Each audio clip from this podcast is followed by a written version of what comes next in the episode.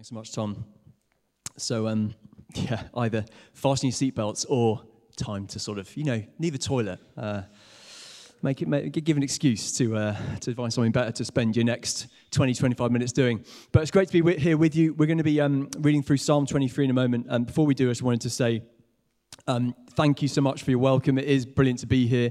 I am hugely grateful and, um, and to be honest, humbled, humbled by, um, by the, this, what you're doing. The, the, graft is a massive thing, isn't it? It's a massive sacrifice. Um, sending you know, a lot of your best people. I have to say, I feel like I owe you an apology. We're kind of taking a lot of the, lot of the creaming off the, uh, the cream off the top of the church. So, uh, you know, sorry. Sorry, not sorry. It's probably one of those sorry, not sorry, to be honest. Um, things. But, um, but no, super grateful. And, um, and yeah, really looking forward to getting to know you guys better and, um, and partnering kind of as God leads us going forward. So, yeah, so thanks for having me today. And should we bring up Psalm 23? Is that all right? Amazing, thank you. So I'll just read this off the screen so I'm making sure I'm getting the right version. This is Psalm 23. The Lord is my shepherd, I lack nothing. He makes me lie down in green pastures, He leads me beside quiet waters, He refreshes my soul. He guides me along the right path for his name's sake. Even though I walk through the darkest valley, I will fear no evil, for you are with me. Your rod and your staff, they comfort me. You prepare a table before me in the presence of my enemies. You anoint my head with oil, my cup overflows. Surely your goodness and love will follow me all the days of my life, and I will dwell in the house of the Lord forever. John Wesley, uh, the famous founder of the Methodist movement, um, spent a huge amount of time traveling up and down the country, setting up groups. He called them bands and classes, and he would uh, go and visit and strengthen and support them and encourage them. And he must have always had so many questions to ask them, so many questions on his mind. How's this going? How's that going? How's this person? How's the leadership? But there was always one question that John Wesley would always prioritize asking when he would go and visit these bands and classes. And the question was this How is it with your soul? There's been so many questions on his mind. There's always that one question he'd prioritize How is it with your soul?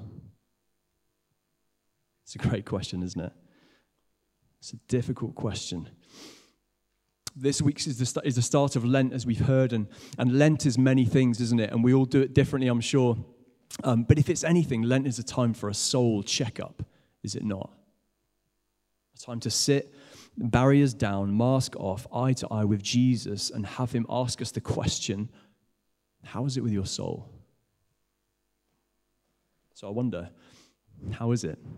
How is it with your soul as we begin Lent this week? Or to put it another way, is your soul free? Is your soul free?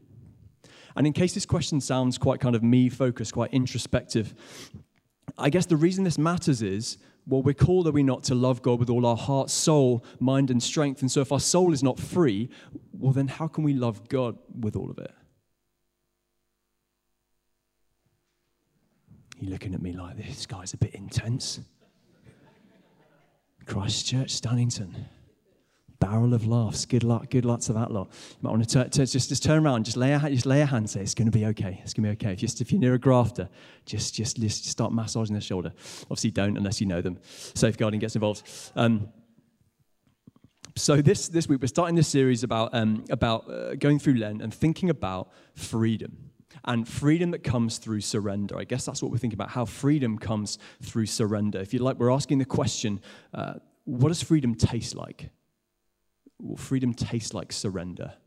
Freedom tastes like surrender to the shepherd. And we'll be using Psalm 23 um, today, especially thinking about the first few verses surrender, um, surrendering our busyness, the freedom that comes through surrendering our busyness to the shepherd.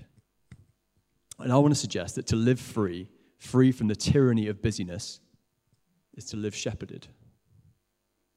Now, for me, this is a really live issue. Um, you know, we, we've just moved city, as you've heard. We've moved um, community. We've moved church. I've started a new job. The kids have started a new school. And so it'd be really easy for me to kind of become really overwhelmed with busyness. Got this graft coming in a month's time. There's loads to get my head around. That kind of threat of, of frantic busyness really looms, I guess, over myself. And so I know that I have to be careful. But my guess is I'm not alone. I just wonder whether that's something we can all relate to in different ways in this room, those times of frantic busyness. we said, didn't we, as we came out of COVID, if anything like me kind of said, I've learned a lot about busyness. COVID's helped me, it's taught me a lot. I'm, gonna, I'm only going to go out one evening a week. I'm going to uh, I'm going to walk everywhere. I'm not going to use my car anywhere. I'm going to walk everywhere. I'm going to be, I'm, my friends are just going to be my neighbors. Be Zoom quizzes every Friday night. It's going to be brilliant, really chilled. But then the, uh, the busyness just creeps in, doesn't it? Busyness just creeps and creeps and creeps. And maybe you find yourself in that place where you're asking, How did I get so busy? Like, what happened? How did I get so busy? And it's hard, isn't it? Because the culture around us kind of says, yeah, live free. Absolutely, the value of freedom, absolutely, let's, let's live free. But the path to freedom looks like accumulating more stuff. The path to freedom looks like pleasure. The path to freedom looks like accumulating experiences and doing this and that. And before we know it, we're overwhelmed. So, what do we do? Where do we go from here? Well, I think Psalm 23 and a Matthew 11 passage we're going to come to a bit later as well, have a message that I think you and me and our culture vitally needs. So let's just dive in a bit to Psalm 23. It's this, it's this beautiful psalm. Charles Spurgeon referred to it as the pearl of psalms. And it uses this image of shepherding. Now, this was no new image for the people of Israel. They often thought about how God was their shepherd. He had led them out of Egypt like a shepherd into the promised land, like a shepherd. But David makes it intensely personal.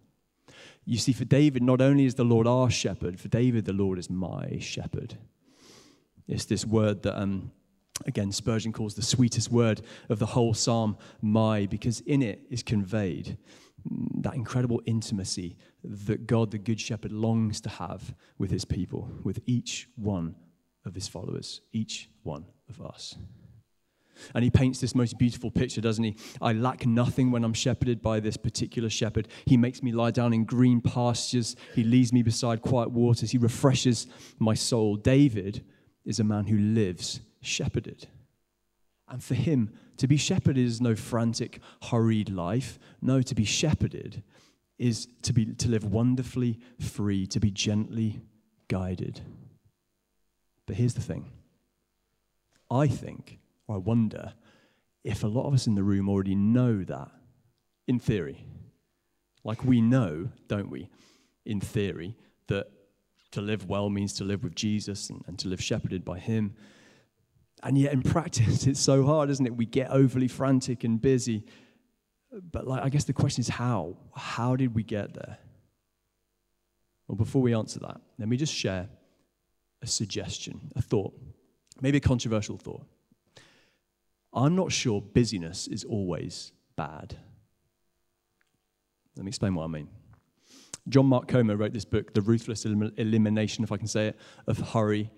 And maybe um, a few of us in the room have read that. I don't know. It's a great book. Um, but it's easy to hear that we need to ruthlessly eliminate hurry from our lives and think, yes, I just need to do less stuff. I just need, I need more zen in my life. I need more, I need, I need more green pastures. Yes, Lord, bring on the green pastures you know, all this stuff about leading us on into the dark valley. Like, why would you do that? Like, if you're a sheep, sheep plus green pastures, like, equals good shepherding, doesn't it? Like, why would you lead us out of the green pastures, Jesus? And we're like, yes, bring on more green pastures. And now, to be clear, maybe some of us in the room, maybe we need that. We, are in that season where God's leading us into the green pastures. We need to rest. We need some repose. We need some restoration in those places. And so, absolutely, that can be the right thing for certain times that Jesus leads us to those places. But in the middle of the book, John Mark Comer reminds us that sometimes Jesus was busy. Like Jesus went around healing people, and then he was asked to cast a demon out of someone, and then he was asked to teach, and then he would go and feed some 5,000, then he'd go up the mountain and pray, and then he'd go chasing his disciples across the water. Jesus sometimes was busy. But it seems to me Jesus was never hurried. Jesus was never frantic. No, when Jesus was busy, it was a healthy busy. There was a health to the way that he lived. How? Because it seems to me he lived shepherded. Jesus only did what he saw his Father in heaven doing. Jesus lived shepherded. So, what about you? Do you live shepherded? Is your busyness, is your schedule shepherded? Because the problem arises, it seems to me, when our busyness is not a shepherded busyness, but actually has become an idol. Henry Nouwen describes this kind of problem busyness as compulsive. the kind of compulsive busyness that leads us to, to kind of lead our lives frantically, and we're no longer living from that place of a steady, shepherded hand. We're actually just being driven by our internal compulsions. The problem comes when our busyness arises, it seems to me, from a sickness of the soul. Because, of course, we can stop doing stuff, can't we? We can address, like, sometimes maybe there's superficial fixes we can make. But I guess I wonder if we're making kind of superficial fixes, like deciding to not do this, not do that, are we only addressing the superficial symptoms of what is actually a deeper sickness of the soul? Because I'm not sure Jesus is in the business of superficial fixes. I'm pretty sure Jesus, the Good Shepherd, is in the business of restoring our souls. Which brings us to the Matthew passage. It's these wonderful verses from Matthew 11. I don't know if we can bring them up onto the screen. Thanks a lot. Come to me, all you who are weary and burdened, and I will give you rest. Take my yoke upon you and learn from me, for I am gentle and humble in heart, and you will find rest for your souls. For my yoke is easy and my burden is light. It's got to be one of the most beautiful passages from the Bible, hasn't it? And, and there's three words I guess I want to particularly highlight come, come to me, take, take my yoke, and learn, learn from me. Come, take, learn. Notice Jesus is inviting us to rest, to a deep soul rest. And yet it seems it's like an active rest, isn't it? Come, take, learn, not just kind of feet up. Zoom quiz. Come, take, learn come. Jesus doesn't say, go and take some holiday, go and sleep in, go and do less stuff. No, he says, come. Come to me, all you who are weary and burdened, and I will give you rest. I'll show you what true rest looks like for you, for your soul. If you're struggling with busyness, or in fact, if we notice a kind of a, an unhealthy unbusyness to our lives, just hanging out in the green pastures and Jesus is like all the way over there, uh, Jesus invites us to come have a conversation about why that is. Because he's the one who gives us true rest rest from that sickness of the soul. Now, I, um, I'm doing a, a leadership program called Arrow. And, um, and I was recently kind of confronted with this kind of how is it with your soul kind of question. They like to ask you kind of the deep questions, the uncomfortable questions. And, uh, and one of the uncomfortable questions they asked um, was, What is it that drives you? And why? What is it that drives you and why? What are those unhealthy tendencies which, if left unchecked, can lead you away from the shepherding of the Good Shepherd and lead you to be kind of driven by unhealthy sicknesses of the soul? And for me, what emerged was the stuff that, if I'm in an unhealthy place, will drive me is mostly stuff to do with people's perception of me. It's that stuff that is that kind of marching to the beat of other people's drums or my perception of other people's drums caring too much about that. And so now when I realize I'm getting frantically busy, I know I need to stop and come to Jesus for one of those, how is it with your soul conversations? Jesus, am I allowing myself to be shepherded or actually am I being driven? I wonder what might be your driver. Those maybe burdens on your soul that Jesus longs to lift from you so he can replace them with his light burden. Let me throw a few possibilities. What might be your driver? Your turn to feel the heat. Okay, I've bared a bit of my soul. How about insecurity? Do you throw yourself into your work because that's where you find your identity? At work, you're somebody. Outside of work, you kind of worry that you're not somebody without that title. Maybe it's even a church title. Without that, uh, who am I? Come to me, says Jesus, and I will give you rest. Maybe it's fear. Do you stay busy because actually there's a fear that, and it could be a range of things, maybe a fear that if you don't, God won't provide, or if you don't, something won't get done. It all kind of rests on you. Come to me, all you who are driven by fear, says Jesus, and I will give you rest. Or is it pain? Maybe there are hurts from the past Tom was talking earlier a little bit about hurts and the way they can kind of get in the way of God's work in our lives. Maybe there are some hurts that actually keeping busy means you don't have to deal with them. It's kind of more comfortable to stay busy because if you stop, the hurts become louder and louder. And before you know it, you're going to have to sit down and have that conversation with Jesus. But come to me, says Jesus, all you who are weary and heavy laden, burdened down by pain, because I want to heal you. I want to give you true rest. Or maybe it's a kind of a greed, a, a lust, if you're honest, kind of there's this uns, unsatiable desire inside you for more and more stuff, more and more experiences, more power, maybe. But again, come to me, says Jesus. Come to me, and I will give you rest. Come to me. There is no lack with me. With me, you lack nothing insecurity, fear, pain, greed. Maybe there's more. You're looking at me like that's a cheery list, isn't it? That's a cheery list of. Uh... Great. Who invited this guy? Christchurch, Stannington. Barrel of laughs over there, guys. But the reason I think Jesus wants this conversation, it's not to rub our noses in it, it's not to bring us down, but it's actually it's so it's because he wants us to be free. I've come that you may have life, life in all its fullness. Life with Jesus is freedom. Come, says Jesus, surrender your busyness, but not only your busyness, surrender to me your soul, and let's see where that busyness is coming from. I wonder if that's the, the conversation this Lent, or part of the conversation. Come and take. Come, take, learn. We're just going to do the last two words quickly, briefly. Take and learn.